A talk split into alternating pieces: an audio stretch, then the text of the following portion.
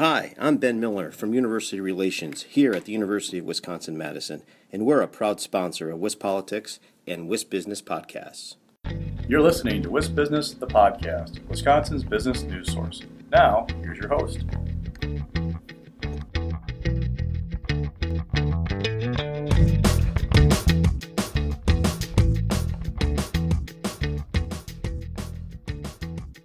Hi, everybody. This is Alex Moak here for WIS Business, the podcast. Today, I'm joined by Matt Nash. He's the president of Kairos Technologies, a product development incubator recently launched as a subsidiary of WPS Health Solutions. Matt, thank you so much for coming on the show.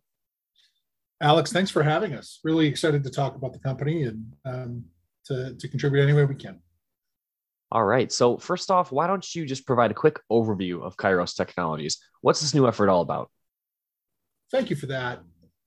Kairos Technologies started from an inside uh, effort at WPS Health Solutions to address what we saw as some, some stagnance, uh, some stagnancy in the marketplace, uh, both in the sort of back end connection between providers and payers, and in the way that payers relate to uh, their their customers, their patients, their beneficiaries. Uh, so we saw a lot of opportunity there, and we had done a lot of interesting work internally to try to enable a better healthcare journey. But we were trying to solve, I think, at some point, larger problems than are the inside mission of WPS, our parent company. So it became really clear to us really early on that we needed an operationally independent arm to innovate, develop new products, services, and programs. And that's where Kairos Technologies came from. Okay, makes a lot of sense. So, can you provide some examples? What kind of products and services will Kairos be focusing on? We are really heavy on tech. So, hence the name, right? Kairos Technologies, sure. But within tech, we are really data science and, and AI heavy. So, our, our core group is a lot of uh, machine learning developers, uh, data science, uh, that kind of thing very technocratic. I myself am a software developer, although I, don't, I do not claim the mantle of machine learning engineer. Um, but we work together to really try to leverage data. We see a lot of untapped potential in health data, not just for the use of, of the data that exists, but actually ways to make it more ethical to use it so that it's not so invasive. It's really important to us that every step that we take in advancing artificial intelligence technology, whatever in this space, is met by two steps in the direction of privacy uh, and putting the human first. So these are these are principles that really underlie what we're doing, uh, and I think have laid the the foundation for a pretty strong slate of initial products that we're looking at.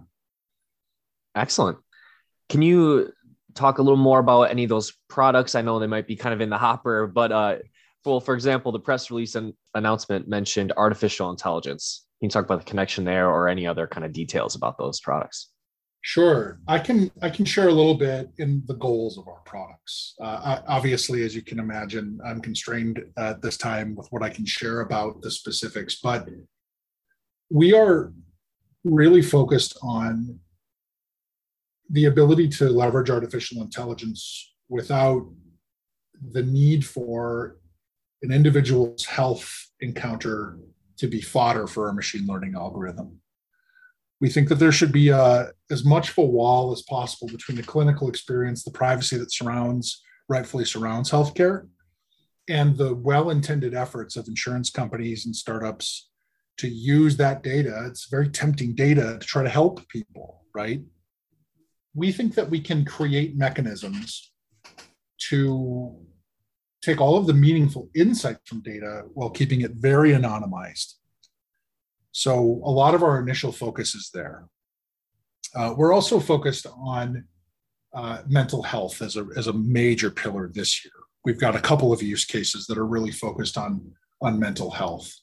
And obviously, that's an even more uh, that's an even even more sensitive area, right? It's even more fraught with concern, as it rightfully should be, uh, nobody wants anyone digging around in their health records, least of all, perhaps their mental health records. So, as I indicated, for every step we take uh, to solving some of these mental health problems that we're looking at this year, uh, it's important that we take two steps toward that privacy, protection of the individual. And we actually see product opportunity there because we think that many companies will be interested in leveraging that kind of um, technology as well, since they'll want to help people just as we do. Certainly. Well, that's really interesting. And I'm interested in hearing more about kind of the process. So, first off, where will the ideas for these products that you your, your team will be working on coming from? And will they be, once the innovations coming out of Kairos, will they be used within WPS Health Solutions? WPS Health Solutions is entirely operationally independent from us. So while we are wholly owned, uh, they own our stock. Uh, we will not be sort of regularly working uh, with WPS Health Solutions beyond some corporate functions. We have a lot of experience of our own to draw upon. So we are a group of technologists that are very passionate about the healthcare space. We are also very experienced with federal contracting. Um, all the technology requirements that come around uh, technology contracting and a lot of the things that surround the health space in general. So we have a lot of ideas. That doesn't mean we don't need more. So we are striking up a number of partnerships across the capital and across the state to both secure uh, federal funding for innovation, which is going to be, I think, very exciting. We've got some things that'll be very appealing to federal partners, uh, as well as to to find some great pockets of innovation. At all, the, the state's truly rife with brilliant people who have great ideas, and we're looking to build those partnerships. All right, excellent. So then, will separate companies be spinning out with some of these innovations, or what's kind of the application or use case? You got it. When we have an innovation that pairs well with the business model that we want to grow, we'll be sourcing a team to grow and spin that company out as a new for profit or nonprofit venture, depending on the mission of the company. Some will certainly be for profit, and we think will be quite high margin, actually. Others have much more of a social mission that we'll launch. And we, we want to be optimized to deliver both of those we've got some experience in both of those arenas, which makes us a little bit unique too. So I think that we can uh, we can help in both those areas, and we do have our sights set on uh, both a, a not-for-profit program, uh, which would be an independent not-for-profit program, and a for-profit uh, technology AI-based technology company as our first two efforts.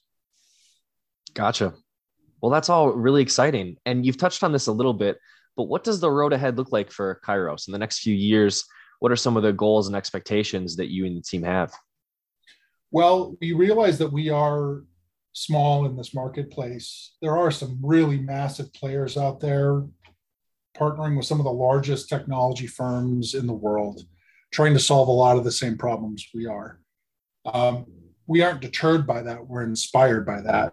We see their how aggressive they are. We see how brilliant they are we know that we fill a niche and may even have what it takes to go toe to toe with them someday. So the goal is really to get some products launched, get into that marketplace and start to compete, uh, to put Wisconsin on the map as a true center of technology innovation, of healthcare innovation, because we have the, the DNA, as it were, here to do some really great things in Wisconsin. And uh, we don't think there's any reason we can't compete with Silicon Valley down the road.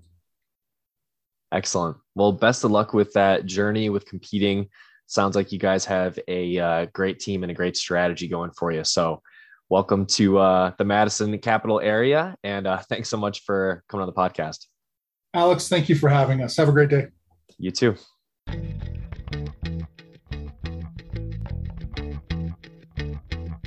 You've been listening to WIS Business, the podcast. Now, stay tuned for a word from our sponsor.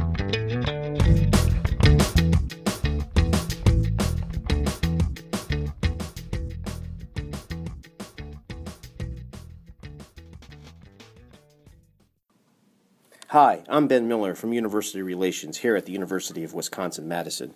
and we're a proud sponsor of WIS Politics and WIS Business Podcast. Did you know that almost 80% of UW Madison's in state students return to live and work in Wisconsin in the years after graduation? And almost half of all UW Madison alumni are current Wisconsin residents. That's just one way we're driving our economy forward. UW Madison is working for Wisconsin.